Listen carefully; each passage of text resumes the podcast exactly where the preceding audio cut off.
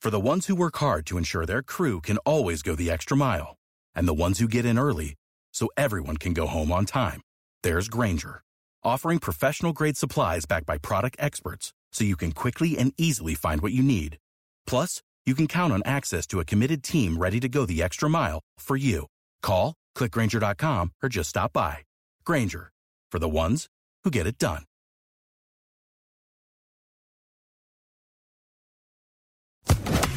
Podcast is part of the Sports Social Podcast Network. This podcast is part of the Sports Social Podcast Network. This podcast is part of the Sports Social Podcast Network. This podcast is part of the Sports Social Podcast Network. This podcast is part of the Sports Social Podcast Network. This podcast is part of the Sports Social Podcast Network. This podcast is part of the Sports Social Podcast Network. As the number one audio company, iHeartMedia gives you access to all. Every audience, live conversations, trusted influencers, and the insights and data you need to grow. iHeartMedia is your access company. Go to iHeartResults.com for more.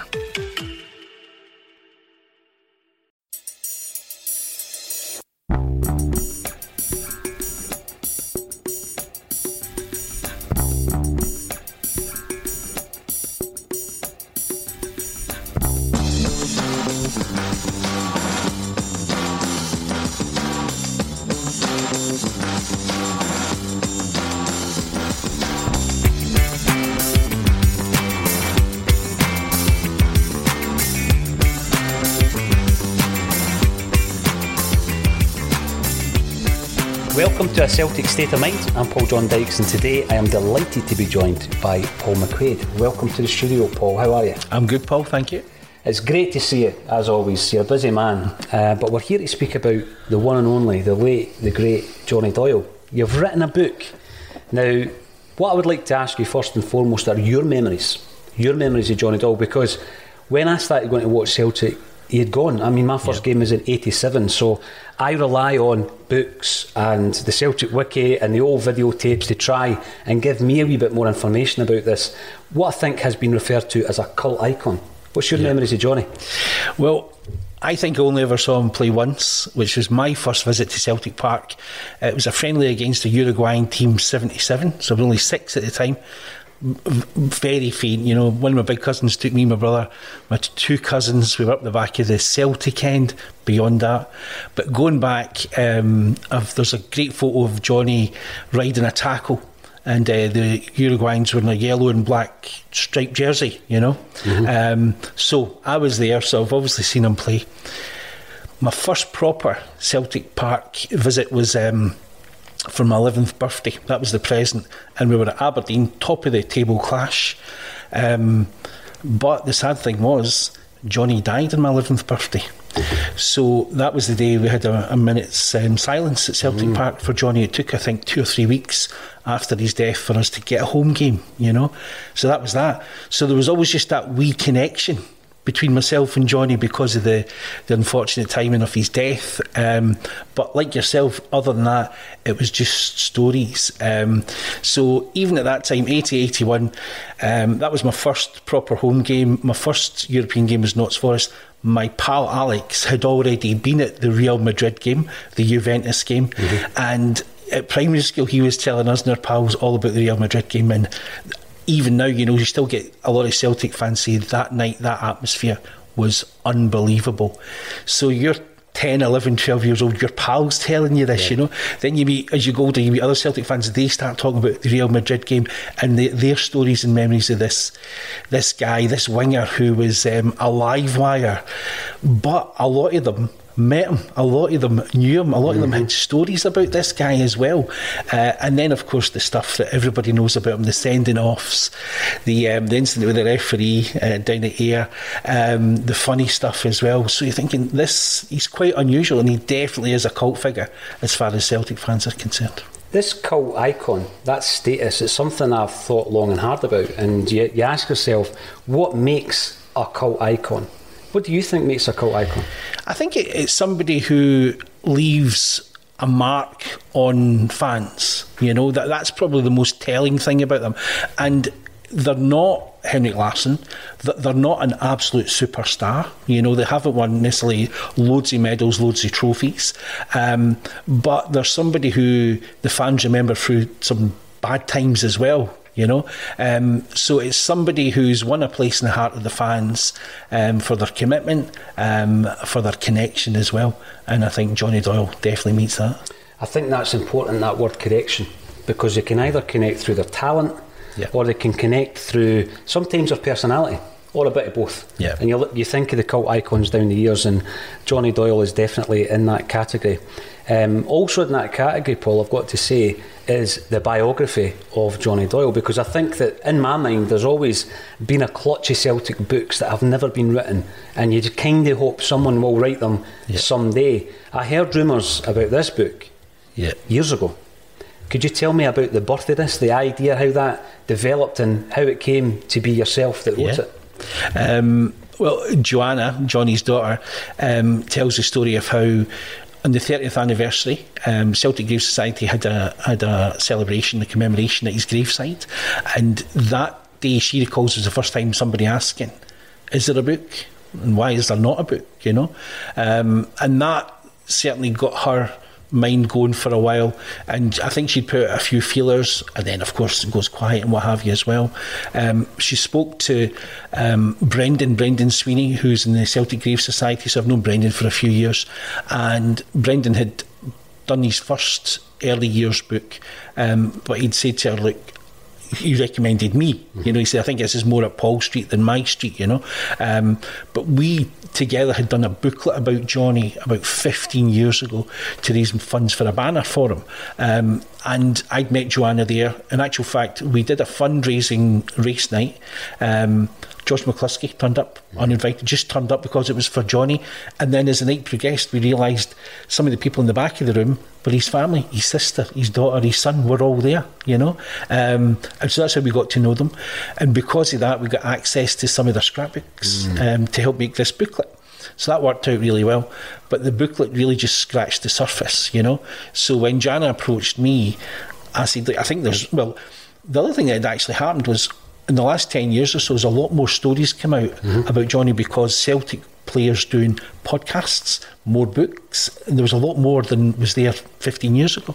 Um, so I said, I definitely think there's a book. There's enough to make a book, um, but also there were more, um, more of an archive that the family had as well. So not just scrapbooks, but articles, interviews, um, newspaper clippings, um, and that proved really helpful as well. So that was a, another thing to mine. Brendan also gave me access to all of his Celtic views for the five, six years Johnny was at the club as well. Really helpful, you know. So that helped piece all, all that together, um, and it took just over two years from start to finish. Um, but I really enjoyed it because it was there's just so many good stories along the way. You know, it was really good fun.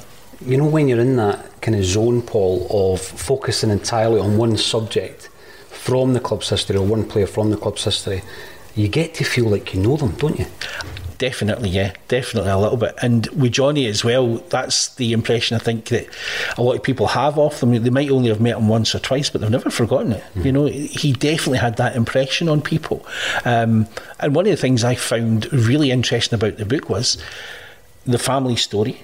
So the early life in Viewpark, but his time at Ayr United was absolutely fascinating because that period of Scottish football when Ally MacLeod got this team together, um, old heads, young heads like Johnny, and unbelievable success, the most successful period in Ayr's history, and um, they pulled off some incredible results and would regularly feature in the top six in Scottish football. And that was how Johnny and a couple of others made it into the Scotland under 23s. Then Johnny gets the call up. First Ayr United player in almost half a century to play for Scotland, and there hasn't been one since. Incredible, you know. So I was really fascinated by all of that too. The thing, the thing is, obviously, he played for many years at Ayr United before coming to Celtic, but he was a lifelong Celtic fan. I mean, some of the stories I've been told about him turning up, you know, with the Celtic scarf on Yeah. for training. Um, and also, Danny McGrain tells me the story that he wore the biggest crucifix you could imagine around his neck as well. And I've seen pictures of him with yeah. that um, on show outside the Celtic jersey. So during his period at Ayr United, from all the research you've done and the people you've spoken to, Paul, um, did he think that it was all going to eventually lead to that magical moment where he signs for the Hoops? Did he believe that?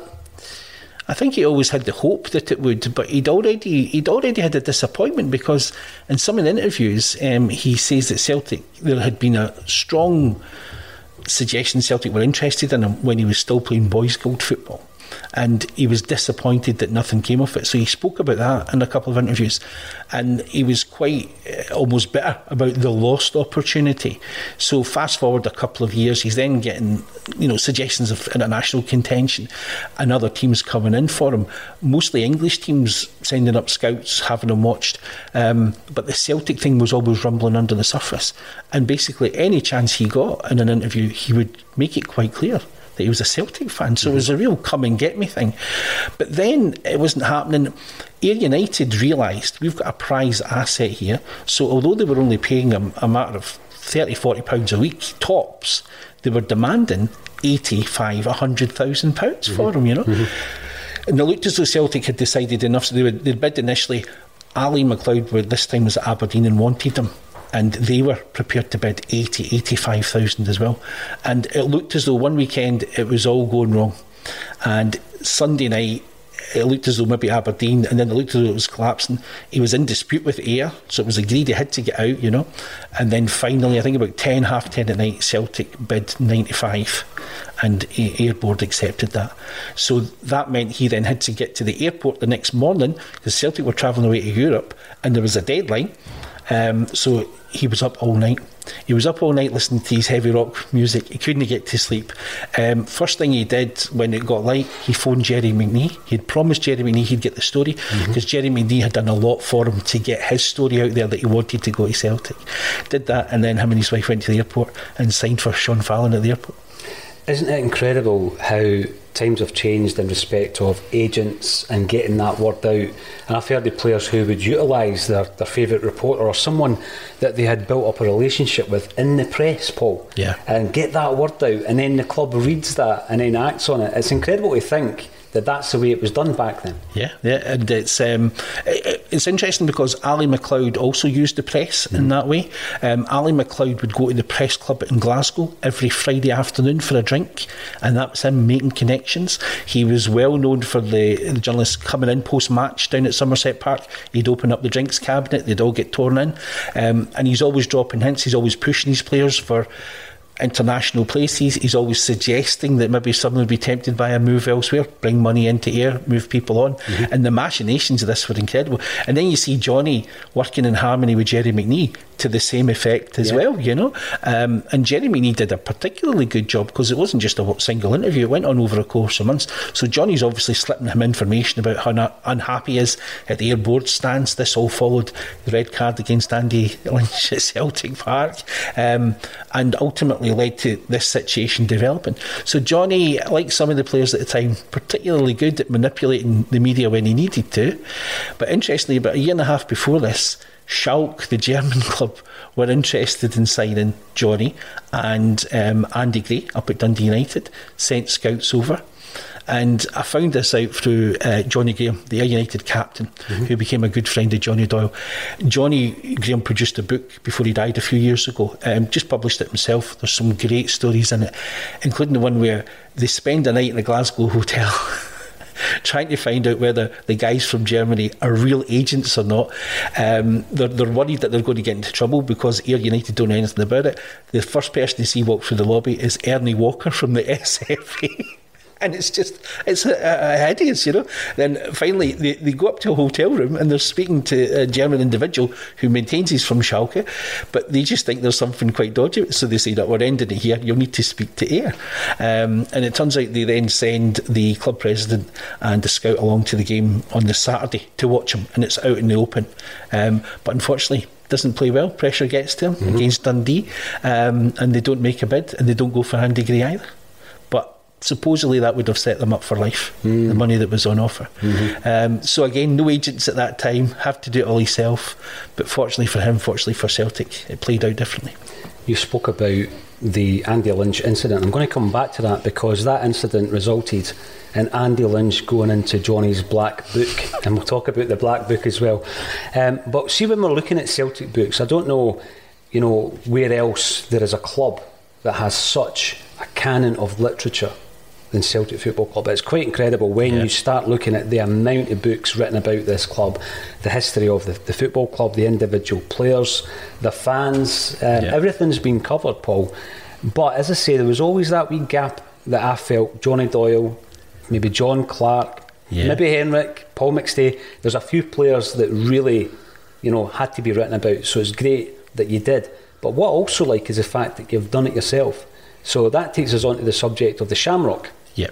Talk to us about the Shamrock. Whether we chat about this because, you know, again, as well as literature in book form, we've been famous for fanzines. Yeah. And this is a fanzine of sorts, but with a difference. So tell us about the, the Shamrock and how that's developed as well.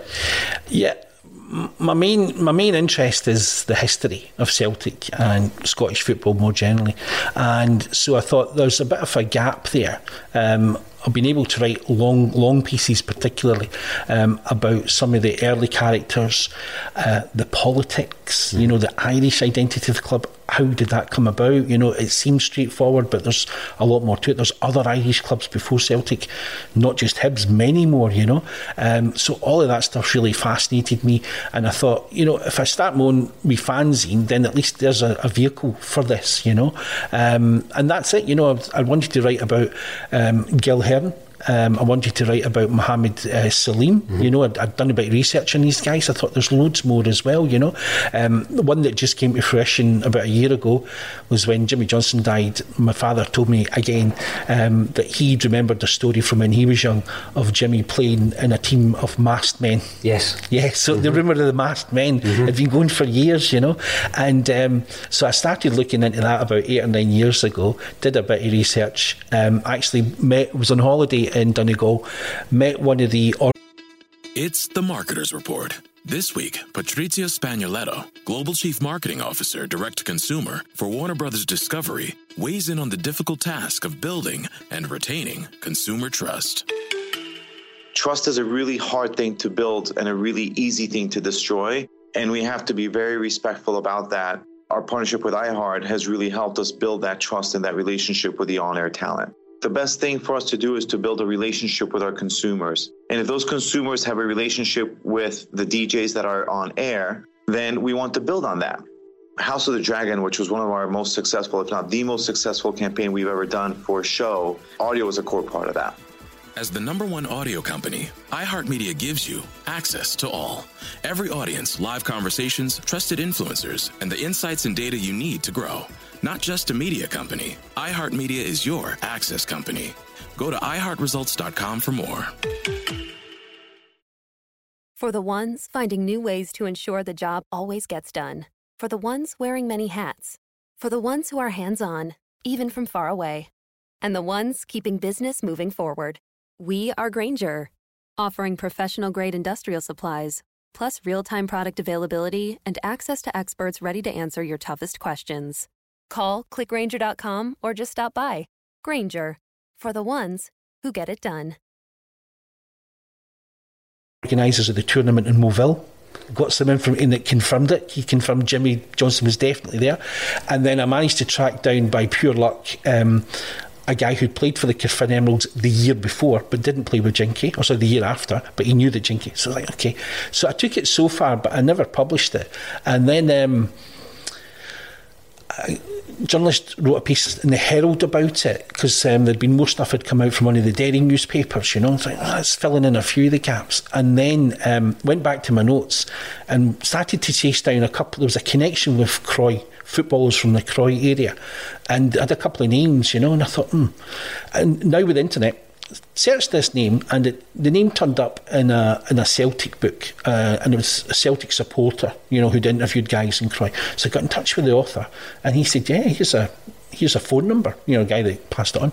So I phoned this guy up, and he was in his uh, early 80s. And he was a Carfin Emerald. He put it all together for me. He played every year for the Emeralds. Wow. He and Jinky was there that first year. One year, Jinky played, was only about 17. And um, he had fantastic memories. So um, I went to see him um, about a year, year and a half ago and uh, one really sunny afternoon got it all written down. Brilliant. And unfortunately he died um, within about 12, 10 12 months. Mm-hmm. um, but I was able at least to get the story completed you know? So that's it. You know I love these things. I think you're right. We're absolutely blessed as a club with the history that we do have. Um, and yet some of the stories are known but they're not fully known. Mm-hmm. so that's the idea. You know I want to keep going finding out more um, going back delving in earlier. And you're right. There's gaps. You know there's gaps. Uh, John Clark's a great shout. Paul McStay doesn't book, which is incredible. Mm. You know, he's he's my favourite Celtic player that I've seen. Henrik Larsson's got a book. It's one of the most disappointing things in my life, the Henrik Larsson book, because one of the chapters starts off with, woke up in the morning, ate a grapefruit, went to training. Come on. Um, it was just, you know, as a Daily Record journalist wrote it with him, you know, just thinking, okay, I'm sure there's more to that story, you know, but never mind. Um, so that's, I think that's where fan media really comes in because there's that desire to find out more, get yeah. to the truth, mm-hmm. make it a bit more interesting as well, you know. So fingers crossed there'll be more to come. Without a doubt. And it gave you also a vehicle, Paul, to publish the books. Yeah. So you've moved into publishing books, which again gives you more control when it comes to that stage of getting the book over the line. Um, because often with publishers that can be quite difficult. Yeah, yeah. And I went into that blind. Um, the inspiration for that was, like I say, my interest is the, the history, the early history. But Brendan Rodgers' first season, that summer, I kept thinking, we're probably never going to have a season like that again you know, Invincibles, Rogic's winning goal in the cup mm. final, but not just that, the standing section, the songs that were created, it was the perfect season. And I thought, I've got to get this written down from my perspective at least. It doesn't matter if anyone else is interested in it, you know. So that was the first book I did. But then the second book was more what I'm really into, which is um, the history, the Coronation Cup final. That was my dad's first Celtic game. But I thought the whole story of the competition mm-hmm. is fascinating. And the fact that Celtic, who a lot of people didn't think should have been in it because we were so poor at the time. Yeah. Um, but that the coming together that group of Celtic players with Jock Stein just coming in and then Sean Fallon helping him become captain, it just worked perfectly, you know. So that was that was the second book. Um, and Johnny Doyle's a kind of leap forward in time, more into the modern era. I don't imagine I'll do much that close to the current day again, you know. Um, hopefully, next thing will be um, probably a project on Irish clubs in Scotland. That's mm-hmm. that's a real kind of Brilliant. passionate area for me at the moment. You know, what was it like before Celtic, mm-hmm. and then the impact of Celtic on the Irish teams as well. Very interesting, Paul. Now, Johnny Doyle, cult hero, um, died in the Will Celtic fan. When he signs for Celtic, the Celtic fans take him. Um, not just because of the fact he's a, he's one of us, as you would say, but he's a very talented footballer. It saddens me now that we don't have as many of those types of players in modern football. Um, I think Celtic are quite unique in that we always do have one or two. Yep. It all comes down to, I feel, and this wasn't the case with Johnny, the youth development. So you're bringing them through. A lot of them are Celtic supporters from the terraces to the pitch but it's dying out. How sad does that make you feel? It's unfortunate, you know. It's partly the way that football go, football has gone as well because if you're particularly good at football at a young age, you'll end up in the academy system, presumably, um, and that means you won't be able to watch necessarily games at the weekend. You know, there's clashes. So even for someone like Kieran Tierney, I think you've got to be lucky. Your family's got to be right into the club. You know what I mean? So going to the games regularly, take you along. Um, but otherwise, there's going to be that clash. So it's going to be hard, I think, for the younger players to make the connection, you know. And also, once they're in the academy where things, I think it moulds people in different ways. They've got to be very careful about their interactions with the public and what have you. So that's why Kieran Tierney was so unusual to have to go to away games. That's, I saw him at um, Motherwell. Uh, Hamilton the same season when he was injured, you know, he was in amongst the fans. Really unusual to see that.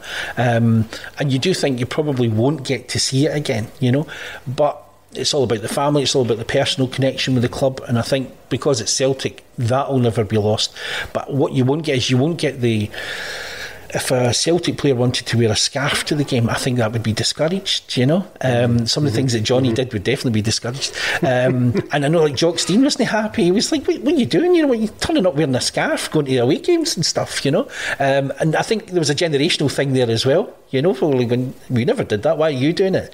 And he just did it because he thought it was, you know, he wanted to do it. Um, he supported the club before he got there, so this was just a natural continuation. Um, but yeah, I don't think we'll see much of the like of that again.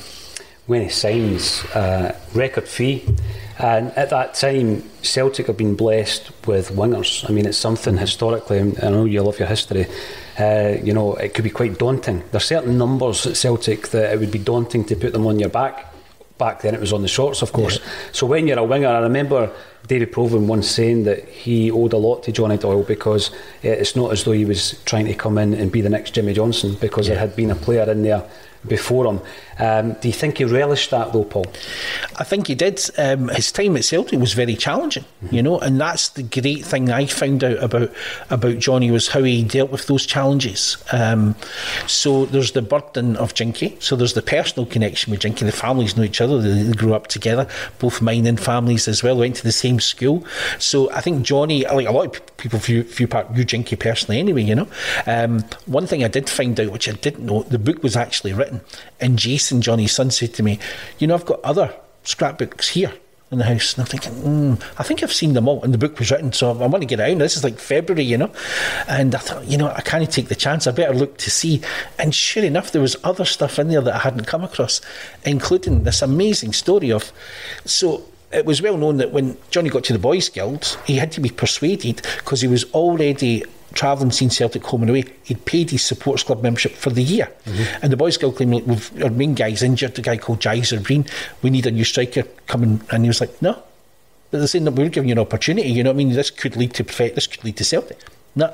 He said, I've already paid my money and I'm, he was seen the best Celtic team in history. Mm-hmm. This is like 67, 68, 69. Uh, so they had to go back a few times to persuade him and he did, and it was successful and it was going well. But he was missing Celtic and he was losing interest. But Jimmy Johnstone turned up for a couple of Boys Guild training sessions. Jinky took him aside. This is found in an interview. Took him aside and said to him, "Look, I think you could make it." And he was giving, he was showing him some of his moves. He was showing him how to, you know, things to do with defenders to, to get away, and what have you. And I think this is incredible I'd never seen this before. So I managed to get that in. So there's there's the Jinky. He, he never then he joins a year after Jinky leaves, but they played in the testimonial together um, against Man United, Jinky and Bobby's test. So he loved that. Um, but that was it, you know. So there's the shadow of Jinky, which is obviously massive for any Celtic player, um, and the expectations that comes with being the number seven player as well, you know. Um, and that was one of the things um, I had to get some clarity from um, St Anthony you know, the author of the 4 yeah. 2 book, Stephen. Yeah. Um, because it looked to me as though his first full season at Celtic was a big success. We did the double, you know, came back from a bad season the season before. But actually, um, he himself was saying in interviews, and then later on playing for Celtic, book interviews three years on, my first season was a disaster. It was a washout. And I'm going, he won two medals. I don't understand it. But what Stephen was explaining was he did well. He, he did well, but he wasn't quite meeting the expectations of this one of best, Scotland's best wingers at the time coming in and hitting it every week after week after week because again the heightened expectations of Celtic were so much more than Ayr you know mm-hmm. and he appreciated that because one of the things that he did successfully was everybody knows his disciplinary record at Ayr left a lot to be desired and again in, in, in interviews he's explaining yeah, I'm reacting too much. And Jock Stein's telling me I've got to stop this. Otherwise, that's it. You're out the team. And he said I could get back into the team at Ayr because there wasn't anybody else yeah. could keep me out, you know. Mm-hmm. But here it's different. So here, and I think he he managed that because he only got two red cards and he's six years at Celtic. One of them was rescinded, the referee one with the ball in the face, and the other one was the four two game. Mm-hmm. That's entirely justified. so he managed to screw the head there. But just after he does that and he's settling in again, um, the disastrous 77 78 season.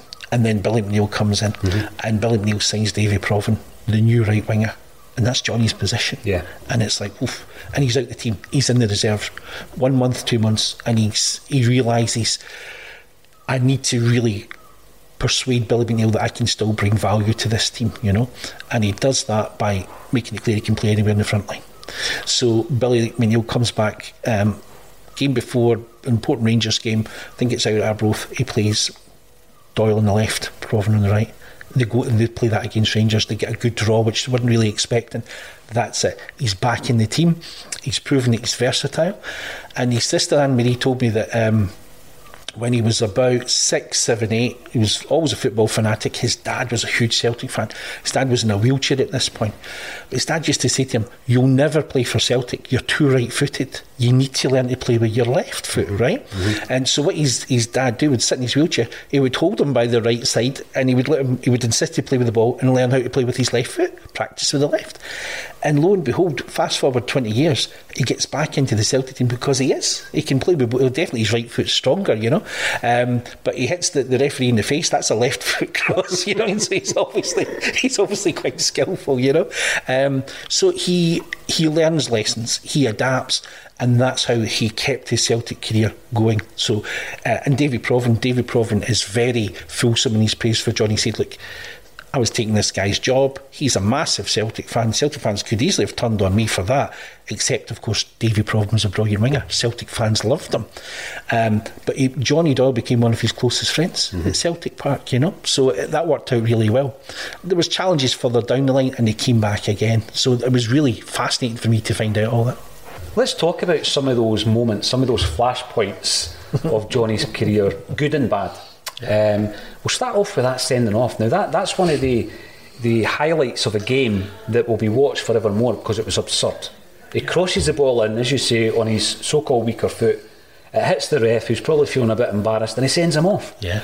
And when I look back on that footage, he's raging. I mean, oh. to such a point. I mean, he brushes past Jock Stein on the way yeah. off the park, absolutely raging. Yeah. Um, what was Johnny's thoughts? I know the red card was eventually eventually rescinded. What was Johnny's thoughts about that saga?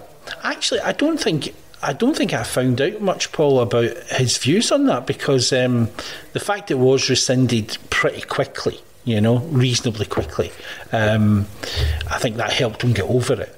Um, but the season turned out to be a disaster. This was right at the start of the season.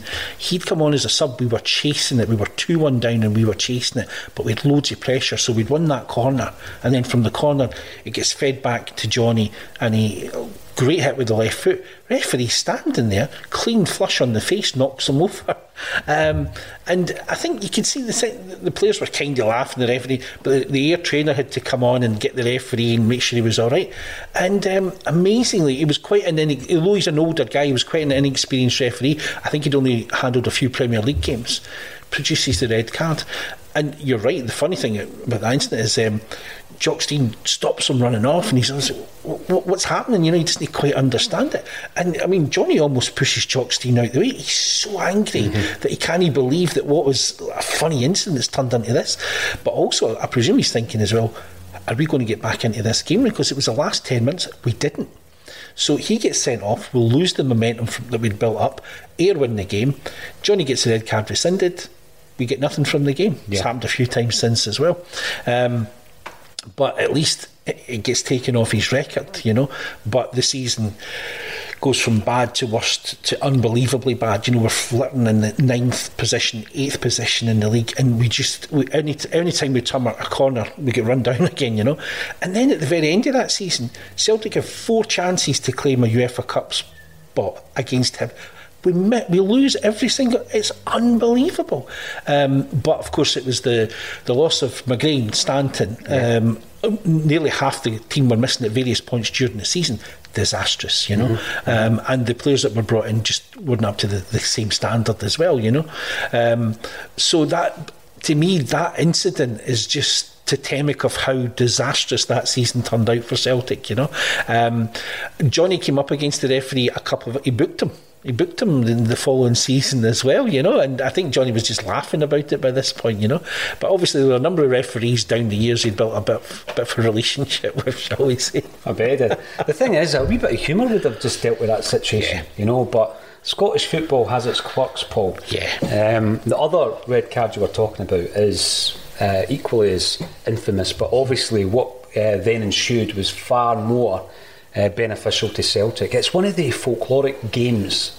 Books have been written about yeah. it. the 4 2 game, you don't even have to tell them anything else. If you say the 4 2 game, we're only talking about one game. Yeah. It's the Marketer's Report. This week, Patrizia Spagnoletto, Global Chief Marketing Officer, Direct to Consumer for Warner Brothers Discovery, weighs in on the difficult task of building and retaining consumer trust.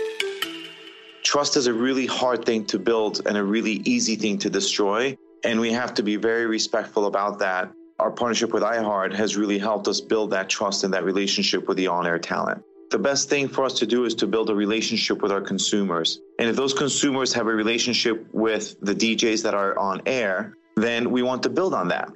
House of the Dragon, which was one of our most successful, if not the most successful campaign we've ever done for a show, audio was a core part of that. As the number one audio company, iHeartMedia gives you access to all. Every audience, live conversations, trusted influencers, and the insights and data you need to grow.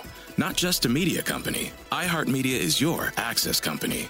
Go to iHeartResults.com for more. I switched to Boost Mobile and got a free Samsung Galaxy A23 5G phone. Want to know the best part? Uh, it was free? Nope. The fact that it's on America's largest 5G networks? Nope. It's the ding. Oh, yeah. Love the ding. Right? It's all about the ding. It's the dingarooski, the dingarone, the ring a ding ding.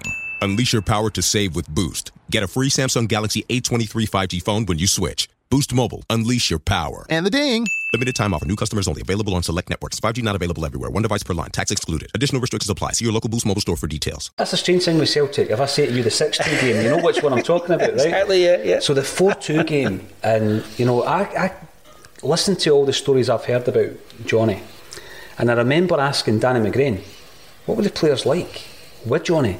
He says, we were raging with him.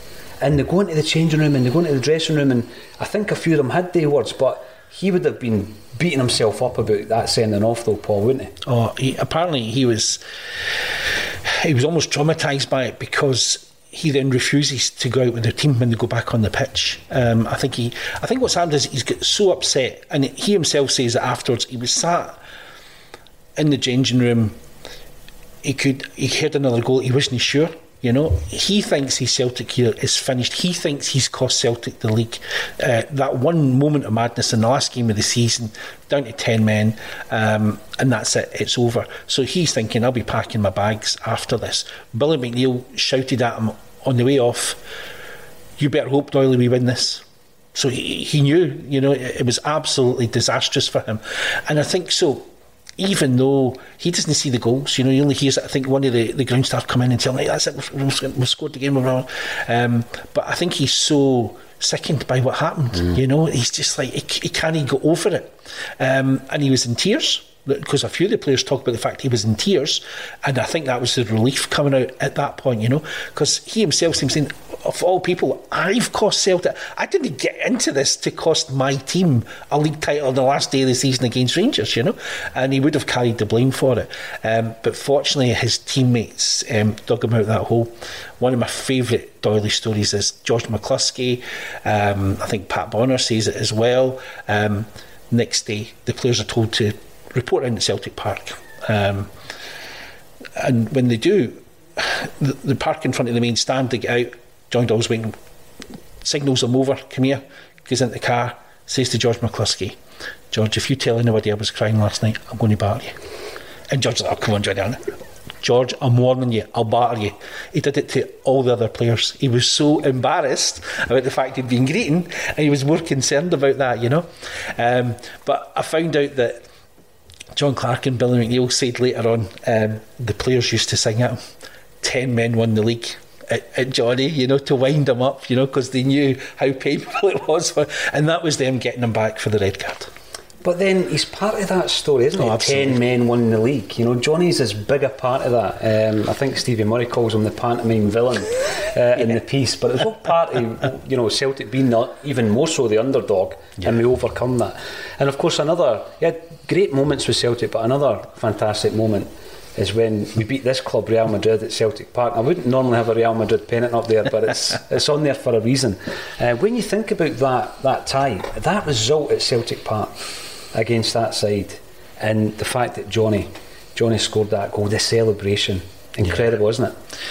Uh, you know, knowing as much as I know now about the guy, I'm so pleased for him. Mm-hmm. You know, to, to have that absolute highlight moment, um, not just of a Celtic career, but one of the greatest moments in Celtic history, to beat Real Madrid at home, beat them convincingly as well, and he gets the, the second goal. Um, Alan Sneddon put in a couple of amazing crosses that night, you know, but he was, it was, he was, he was two large defenders, two tall defenders, and Johnny's only five foot seven. You know, everybody calls him Wee Doyley, um, and he just decides, "I'm just going to go for it." There's nothing to lose here, you know. Uh, Sabido and Camacho just goes right through the middle. He sees the keeper decides not to come. That's it. I'm going for it, and he out jumps both of them. Um, unbelievable. Um, I did. There was a wee story of a fan who shouted out something, um, you know, language we couldn't use, but he couldn't believe that he was trying it. He shouted, you know, and then lo and behold, he gets it and he planks it right in the net. Mm. Unbelievable. And even he, of course, after after that first leg, he's getting interviewed all the time. You know, there's they're turning up. The players are winding them up about him winning the Player of the Month award. They're all phoning him up, pretending to be Billy McNeill to tell him the news, all this stuff. You know, um, and he's he's taped the game. He's got a, he's got a video recorder. He's taped the game. He's always watching the game and the highlights as well. Um, but I was always interested in the second leg. Mm. Um, there's a part of me which there's something wrong. You know, I'm always interested in. I think the Celtic story is unique because we've got such great history. There's a lot of tragedy and a lot of um, negative points in there as well. You know, we've had some real disappointments. Yeah. Even in our lifetime, we've had some real disappointments. So with Celtic, it's really the rough as well as the smooth. And that second leg in Madrid is quite a story, you know, because um, a lot of folk talk about George McCluskey's chance, which uh, unfortunately he missed, but we actually had a couple of other really good chances in the first 10 minutes. They had like three yellow card challenges in the first two minutes. Mm-hmm. Johnny Doyle was cleaned out right away. Bobby Lennox was cleaned out. It was unbelievable. So, away, you're thinking the referee's not got control of this, but Celtic keep with it, keep with it, right up until half time. The whole game is, you can watch it live, um, so you can watch it in colour on YouTube. Some Real Madrid or TV stations put it up there fascinating. And even when they get the two goals, it's not over. We, we almost score a couple more times again. You just think, oh, so so close, you know. Mm. And that would have been unbelievable to have knocked Real Madrid out the competition and to have got a result in the Bernabeu would have been amazing. So I heard from some Celtic fans who made the trip because that often gets forgotten about as well. Two thousand Celtic fans went to Spain for that yeah, game. Yeah. Incredible. Um, and a lot of them said, you know, part of me is thinking kind of glad we didn't win because we wouldn't have made it out alive. I just think because it was Real Madrid fans were not used to losing, you know, and they weren't expecting such a. Even though they were two 0 up, they were fully expecting to beat us again, you know. Mm-hmm. So they weren't expecting to be quite so tough. So finding that part of the story as well was was fascinating. I always look at that fixture as well, Paul, because we then went through a period of time um, where we were nowhere near a European level uh, a lot of Celtic fans now. I mean, on this very day, we've just been looking at the, the group stage draw for the Europa League. Yeah. I don't think there's ever an expectancy, you never take anything for granted, but that's where we want our club to be. We're in the group stages of a European competition. There was many, many years we were nowhere. You know, growing up, it was first round, second round in Europe, and then bounced out the competition. You got two or four European games a season and that was the last great kind of run, you know, yeah. against against Real Madrid coming to an end. One of the things that comes through clear in the book is Johnny's relationship with the Celtic fans. Now, it's because he's a Celtic fan himself and uh, you know going to the supporters club dances and all that kind of stuff sometimes uninvited you know just going with other players he enjoyed it so much uh, talk to us about that unique relationship and obviously the sadness actually in the opening of the book that the last photograph took place um, and it was in Tranent, wasn't it? At supporters club yeah, yeah, uh, dance. Yeah, Tommy Burns. That's right. And um, that came about because for a number of years after we did the um, the booklet about Johnny, we decided we set up a, a website, johndoyle.com. Um, Brendan, myself, Joanna, we ran that for a few years, and then we just ran with a Facebook page. And over time, people were putting up so many great stories about him and um, photos, and that one stood out and it's a fan from Haddington, Zeke, Zeke Ingle is his name. Um, and that was his local supporters club, you know. So he went along that night. Zeke's got some great stories about Johnny. Um, that night he won, Zeke won a competition of some sort on the night, like a raffle or something, you know. Said to go up on the stage, and Johnny was dishing out the prizes. And uh, he heard the name, he thought, that's a bit of an unusual name you've got there. So he tried to give him what Johnny Doyle described as a Masonic handshake with his arm through his leg. saying nice to meet you. you know? Like, but Zeke also said earlier that season or the season the season after, um, they were travelling back from Hampden, uh, him and his pals, in a car this time after a cup final, um, and Johnny Doyle overtook them in his green Audi, and they couldn't so they're beating their horn. So what does Johnny do? Comes back on the brakes, gets gets the windows down, starts talking to them for a wee while on the motorway. You know, unbelievable. So he'd already had a wee connection, um, but. Zeke had mentioned when he put that Facebook po- post up saying um, the date, you know, and I'm thinking that, the 17th of October, 81, that's only two days before Johnny dies. Mm-hmm. Um, so I thought for me, this is this is so symbolic of the man. Um, that last weekend, um, he gives it up to go through with Tommy Burns Bobby Lennox um, to a supporters event in East of Scotland. Um, and Zeke's pal took a camera along, got a photo of Zeke with Tommy and Johnny and himself with Tommy and Johnny as well. Um, and I got in touch with Zeke and he said, asked if we could use it. And then he told me the other stories as well, got them in too. It was just pure luck. But there are so many Celtic people who have stories like this. It's incredible. After the book came out, um, I put it up on my own Facebook page, you know, and um, John, who's a year below me at school through in Glenrothes and Fife, uh, John was posting, um, and I remember we used to go to the same um, bus stop, you know, so I knew John reasonably well. His dad had run the Celtic Supporters Club, the Johnny Thomson bus, before I moved to Fife. Right. Um, big Celtic family. And John was posting about how he went through with his dad on his birthday, Celtic Park, Johnny Doyle was injured. Johnny Doyle got them in the back of the stand. He stopped every single player, every single first team player, and forced them to sign John's um, book that day. And then he met him at a Player of the Year dance the year after as well. So, as Davy Provan says, Johnny Doyle was out there every single weekend, mm-hmm. and that's backed up, you know. Um, and it all comes because Johnny's family. Johnny's dad was a massive Celtic fan.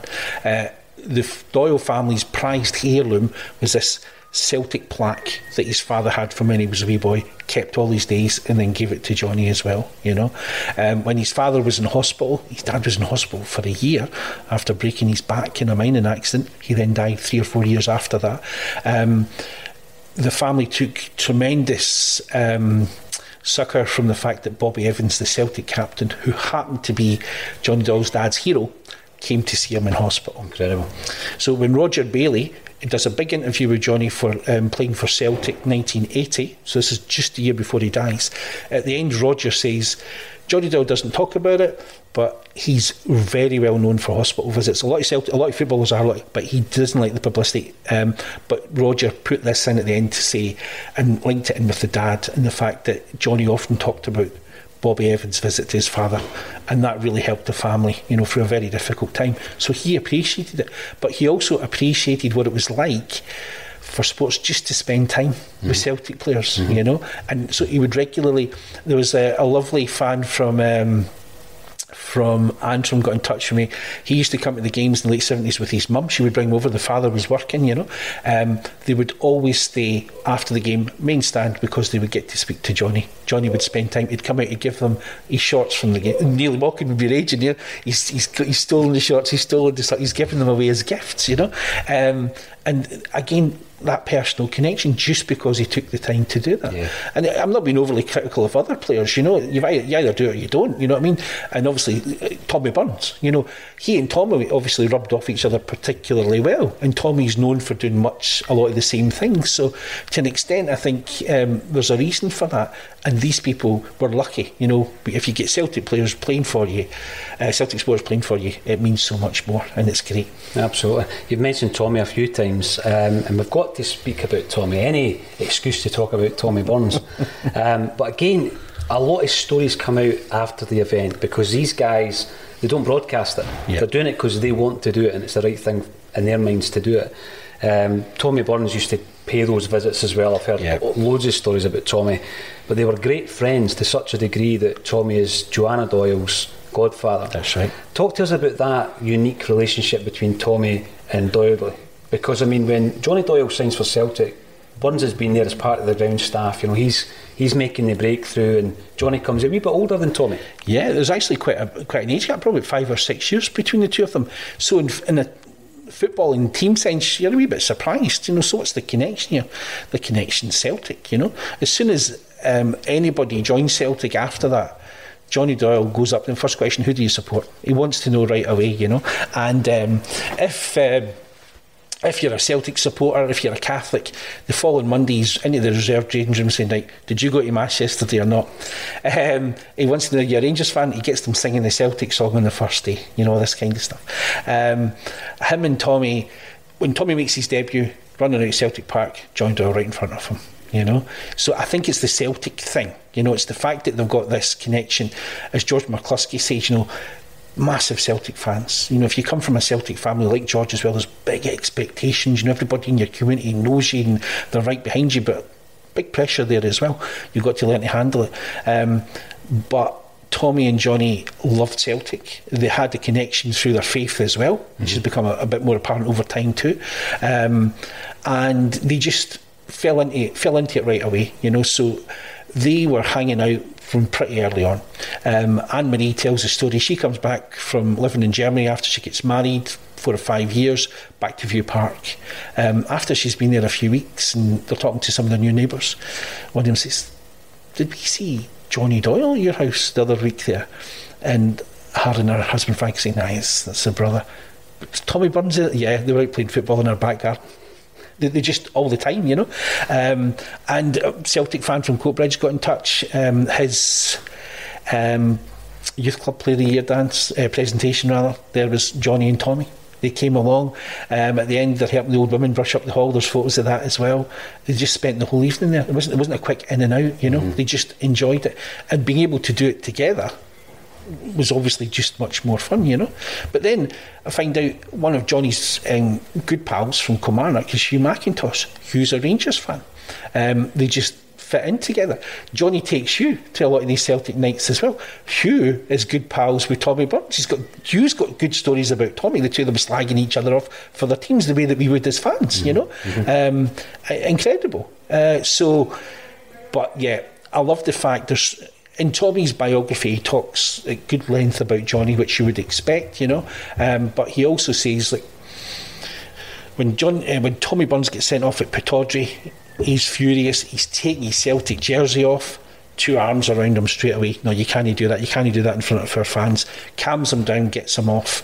Um, and Tommy was known as a hothead like Johnny was in the early days as well. But in the latter years, Tommy was able to handle that yeah. much better. Johnny Doyle helped him get there, you know. A great story of how um, the two of them, a fierce argument on the pitch at Celtic Park after they lose a goal. And Tommy Burns says, We're almost coming to blows, but the Celtic players have started the game really quickly. They're up the park, win a corner, Tommy takes the corner, Johnny scores. And in Tommy's words, that was us back in love again. it's incredible, isn't it? Yeah. It really is.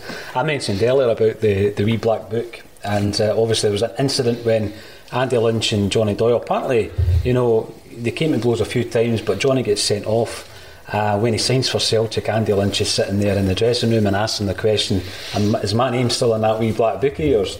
And he produces the book and rubs it out or scores it out. No, Andy, you're all right now. Um, so I loved that as well. But you get tales from every player that, that played with, with Johnny. Yeah. Um, another one I remember is when he's in the reserve team and obviously the corresponding fixtures were at whatever ground, so yeah. the Celtic Park or Ibrox, and the supporters bus comes up, and Johnny produces the crucifix at the window. That's all chaos ensued. Comes from Willie Garner. Yeah. He says to Willie Garner, Do you want to see what 30 bare arses look like? Because as soon as the Rangers fans see it's him and he's flashing his crucifix, they all drop their trousers in the window. Willie Garner said, What is this? incredible. Absolutely incredible. Um, by the time the, the terrible event happens, Johnny's fallen out of favour with yeah. Billy McNeill. Yeah. How do you think now? Uh, there's a transfer request. Oh, yeah. You know, after signing for the team of your your dreams, if you like, Johnny is a wee bit disillusioned by that stage. How do you think Definitely. that would have affected him, Paul? Oh, must have been bad. You know, it must have been bad. Um, but what I was very pleased to, to find out and to realise was he didn't give in. He didn't throw in the towel. So the problem for Johnny was Celtic had signed Frank McGarvey, mm-hmm. new striker, new record signing as well.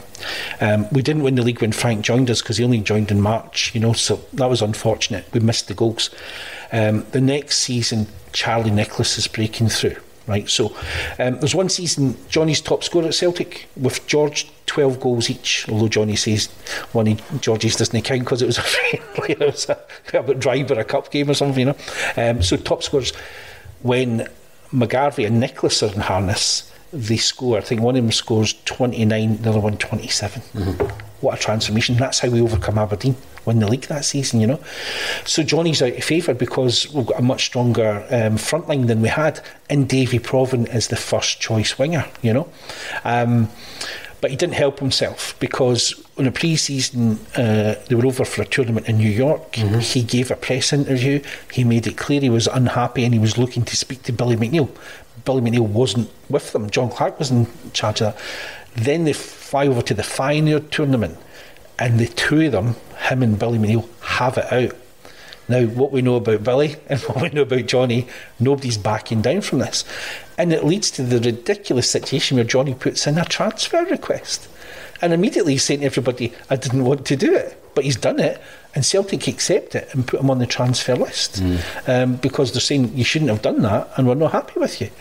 Um, but the good thing is, that's him in the reserves. Bobby Lennox, by this point, is in charge of the reserve team, uh, and he's playing every week in the reserves, and he's still going at it. He doesn't lose heart. And interestingly, he still keeps going to the supporters' functions. You see, he's still he's still out there every week. So he's trying to get back in Billy McNeill's good books, you know. Davy Provan gets injured early October, and his wife said that Johnny's wife said this subsequently. He thought this might be my way back in. You know, with, with Davy being injured, you know, if I can just persuade the manager, that'll, that'll be me back in the team again. He'd done it he'd been in worse situations at Celtic before and he'd got back in, you know. So um, he was committed to doing that. Um, the five days before he dies, Queen's Park, Glasgow Cup, scores again. He'd already got the goals that won us the Reserve League Championship against um, Dundee United. He'd scored quite a few goals in the reserves. He was Bobby Lennox talks about the fact him and Peter Latchford were leading these boys, you know, yeah. giving them good qualities. So he was still doing a job for Celtic, even in the reserves, but he was still waiting for that opportunity to get back into the first team, you know. Um, it never came because he passed away first, mm-hmm. unfortunately. Mm-hmm. I mean, that tragedy, again, I've spoken to some players who received the call, mm. you know, and it was um, various players were called by Brian Scott, for example, to yeah. the news. And it's that tragedy that you were talking about. You look at our history, but it is tinged with moments like that. And I often wonder how on earth can a player go to his work the next day, go and play a game of football the following week? Yeah. I mean, not only are you losing a player and a friend, it's the personality, it's the energy that you've got there, the influence that you've got there. An incredible sadness uh, befell Celtic Park, and it, I, I, think in many ways it's still felt because we talk mm. about Johnny Doyle, we talk about Johnny Thomson. yep. guys who lost their lives while still Celtic players. There's been others, obviously, like Tommy Burns, who was still at Celtic when he passed away. Neilly Mochan, of course, yeah. who was still at Celtic when he passed away. But the tragic element of that, I mean, it's so, so sad. And when you look at when it happened, 40 years ago now, it's fitting that this book is coming out to celebrate his legacy. What do you think his legacy is at Celtic? I think it's it's almost a classic tale of um, Celtic fan making it good you know, um, being able to live the dream, um, our dream, but also importantly, his father's dream, his yeah. aunt Teresa's dream, his uncle. So his aunt and uncle started taking him to the Celtic games after his father passed away. You know, um, it's so important for them. But when you speak to Anne Marie's sister, when you speak to Jason, when you speak to Joanna, there's no sadness, you know. They they just they love telling the stories. They love hearing stories. Mm-hmm. Nothing better than fans telling them stuff about their dad and their brother they hadn't heard before, you know. Um, and it, it, keeps keep keeps his memory alive, obviously, but it's a positive thing, mm-hmm. you know. Um, so for me, the, the legacy really lies in the connection with the support um, and the fact that's why we still talk about Johnny Doyle today, you know, um, because people still cherish the memories of him, um, meeting him, the stories about him, because he was a genuine character. Um, Tommy Burns would say, you know, he did, you know, some things he shouldn't have done. The crucifix, the crucifix was coming out all the time. They beat Ayr United beat Rangers league winning Rangers. They beat them 3 0 down at Somerset Park. Incredible result. Johnny um, has a hand in two of the goals. One of them, third goal goes in, he runs all the way along the terrace in front of the Rangers fans with his crucifix out. Joe Filippi shouts at him, Stop it, stop it, they're going to come over the wall and get you. He shouts back, Let them come. I don't care, you know. Um, the crucifix, like you say, there's photos when we were in the league at Easter Road 77. He's, it's out there, it's on the jersey. Then he used to have it taped up. The referees would say to him, Mr. Doyle, you can't play with that. You say, but you tell me I can't practice my faith? And then they had this, he would put a huge cross over the crucifix with the plasters instead. He was always winding them up. Um, so, uh, just incredible. It, to me, I decided, you know, actually, this we can't make this a sad book right? Because there's there's a terrible double tragedy. You know, in many respects, the real heroine of the John Doyle story is his mother and his sister, because you know his mum loses her husband very early on. He's left with two young children. You know, um, they grew up. One of them ends up becoming a Celtic player. Incredible. Anne Marie says every game, every game when Johnny was still living at home, the mother would clean his boots. Not him. It was always the mother that would do it. You know, um, and then she loses him as well. But I thought, no, there's it's a tragic story, but tragedy doesn't sum up Johnny Doyle well. This is a guy who was larger than life, yeah. you know. Um, so that's why I ended up changing at the very end. I changed the title of the book. I was going to call it True Self, which was a quote from Billy McNeill about right at the end, you know, right at the, um, and I thought that's great. But then I thought, you know, everybody all the way through as a youngster, you know, when he's telling his sister, you get in, you're not allowed to walk around the streets with a Rangers fan as a boyfriend, right? Everybody, Johnny was Celtic daft. That's what they always say. Celtic daft. As a player, he was even more Celtic daft, you know. And a couple of the players are suggesting, you know, with the 4 2 incident as well, maybe that didn't always help him. You know, maybe it mattered almost too much mm. from the perspective of a professional footballer, but that was him. Heart on the sleeve, you know, hated losing, hated Celtic being put down in any sense. So that's why he gets. Um, he sees a comment from a fan after a, a Celtic Rangers game in the Sunday Mail um, negative comment about how he kicked the ball, he wouldn't give it back to Rangers, but kicked the ball away. He wrote a three-page letter to that fan. I one, saw that. One of his in green ink. Yeah, one of his daughters sent it to Matt McGlone a couple of years ago. Matt put it up on the social media in green. It's lovely, lovely handwriting. Three pages letter, beautiful letter, basically saying to this support, "I'm only writing to you because you're a Celtic fan." But you need to understand what we're up against here. You know, um, it's hard enough to win games against Rangers without giving them every wee advantage going. You know, so I'm not going to do that. Um, but then goes into detail about the difficulties, the pressure. You know, um, and how you shouldn't let the media divide you. Mm. You know, you shouldn't be saying stuff like this in the papers about us who are out there trying to win stuff for the club. That's our common purpose. Brilliant. It's almost like a Celtic manifesto. But yet, the popular view of Johnny is, oh, Johnny Doyle's not like that. Johnny's a head case. You know, absolutely not. Um, he would have difficulty controlling his emotions at t- emotions at times, but he was an articulate, clever guy as well. So telling that full story was really important to me. You know, um, and yeah, so I changed it to Celtic Daft because I thought it's just a wee bit less serious, and I think it captures a wee bit more of Johnny's spirit as well. Mm, definitely, I think it was Pat Stanton that says to me, Johnny Celtic Daft, and he, he spoke even in the modern game top clubs need a couple of players who are Celtic daft. Yeah. Or, you know, and he, and he started speaking about how, you know, when it becomes a, a point where the chips are down, yeah, you've got professional pride, regardless of who you play for, he says, but these guys, these have got a wee bit extra. Yeah. Because it means so much to them. Uh, one thing, I, I, followed the site for a long time. I, it was very interesting to see him in a picture with Status Quo uh, and various others. But one of the stories I followed with interest, and it had a happy ending, was the fact that Joanna hadn't heard her late father's voice. Yeah. And then you're thinking, well, there must be loads of taped interviews and video footage, but as we know, it didn't really happen back then after yep. games. Yeah, there are some interviews, but they finally found an interview with Johnny, didn't they? Yeah, and it was a Celtic fan who made the connection. It was unbelievable. Um, so Joanna would have been, I think, two and a half, three years old when her dad died. You know, so that was why you know there wasn't anything that she could remember. Obviously, too young, uh, and. Celtic fans started looking, the club started looking, made contact with the media companies. I know that Tony Hamilton tried as well, you know, to see surely there must be some footage of Johnny being interviewed somewhere. Mm-hmm. That was about five, six years ago nothing came up, you know. And then um, RTE, the Irish state broadcaster, it turns out they'd had a kind of football programme. They'd sent a camera crew across with a female journalist.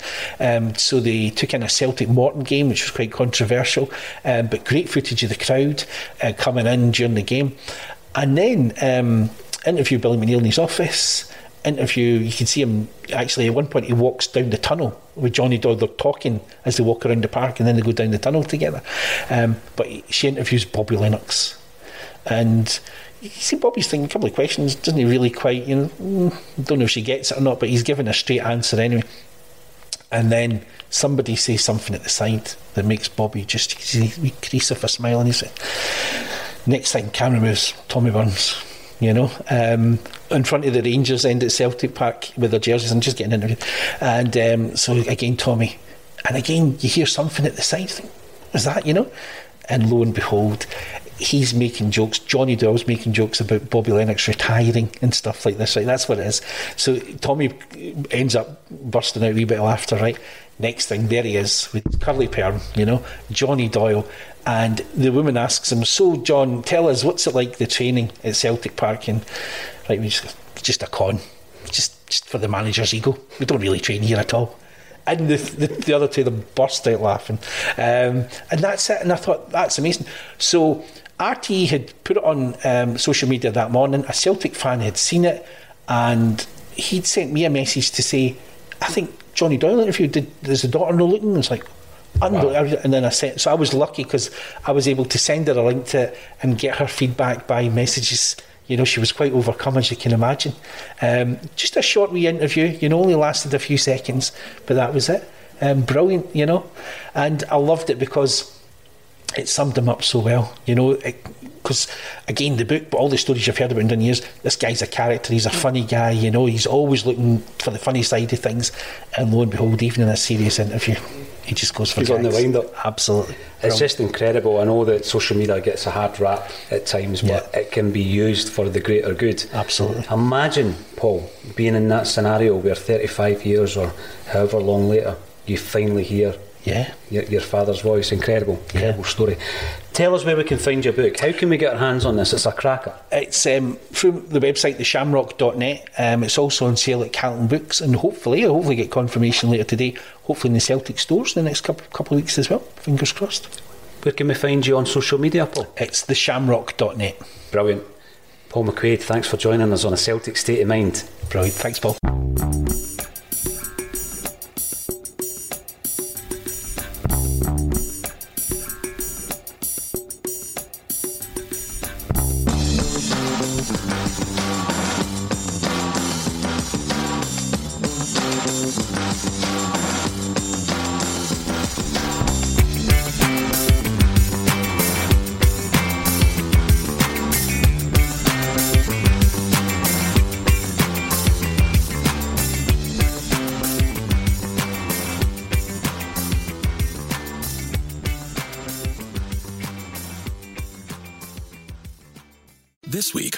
Marketers Report, Patrizio Spagnoletto, Global Chief Marketing Officer, Direct to Consumer for Warner Brothers Discovery, weighs in on building trust. Trust is a really hard thing to build and a really easy thing to destroy. And we have to be very respectful about that. Our partnership with iHeart has really helped us build that trust and that relationship with the on air talent. As the number one audio company, iHeartMedia gives you access to all, every audience, live conversations, trusted influencers, and the data you need to grow. Go to iHeartResults.com for more. Sports Social Podcast Network. Sports Social Podcast Network. Sports Social Podcast Network. Sports Social Podcast Network. Sports Social Podcast Network. Sports Social Podcast Network. Sports Social Podcast Network. Sports Social Podcast Network.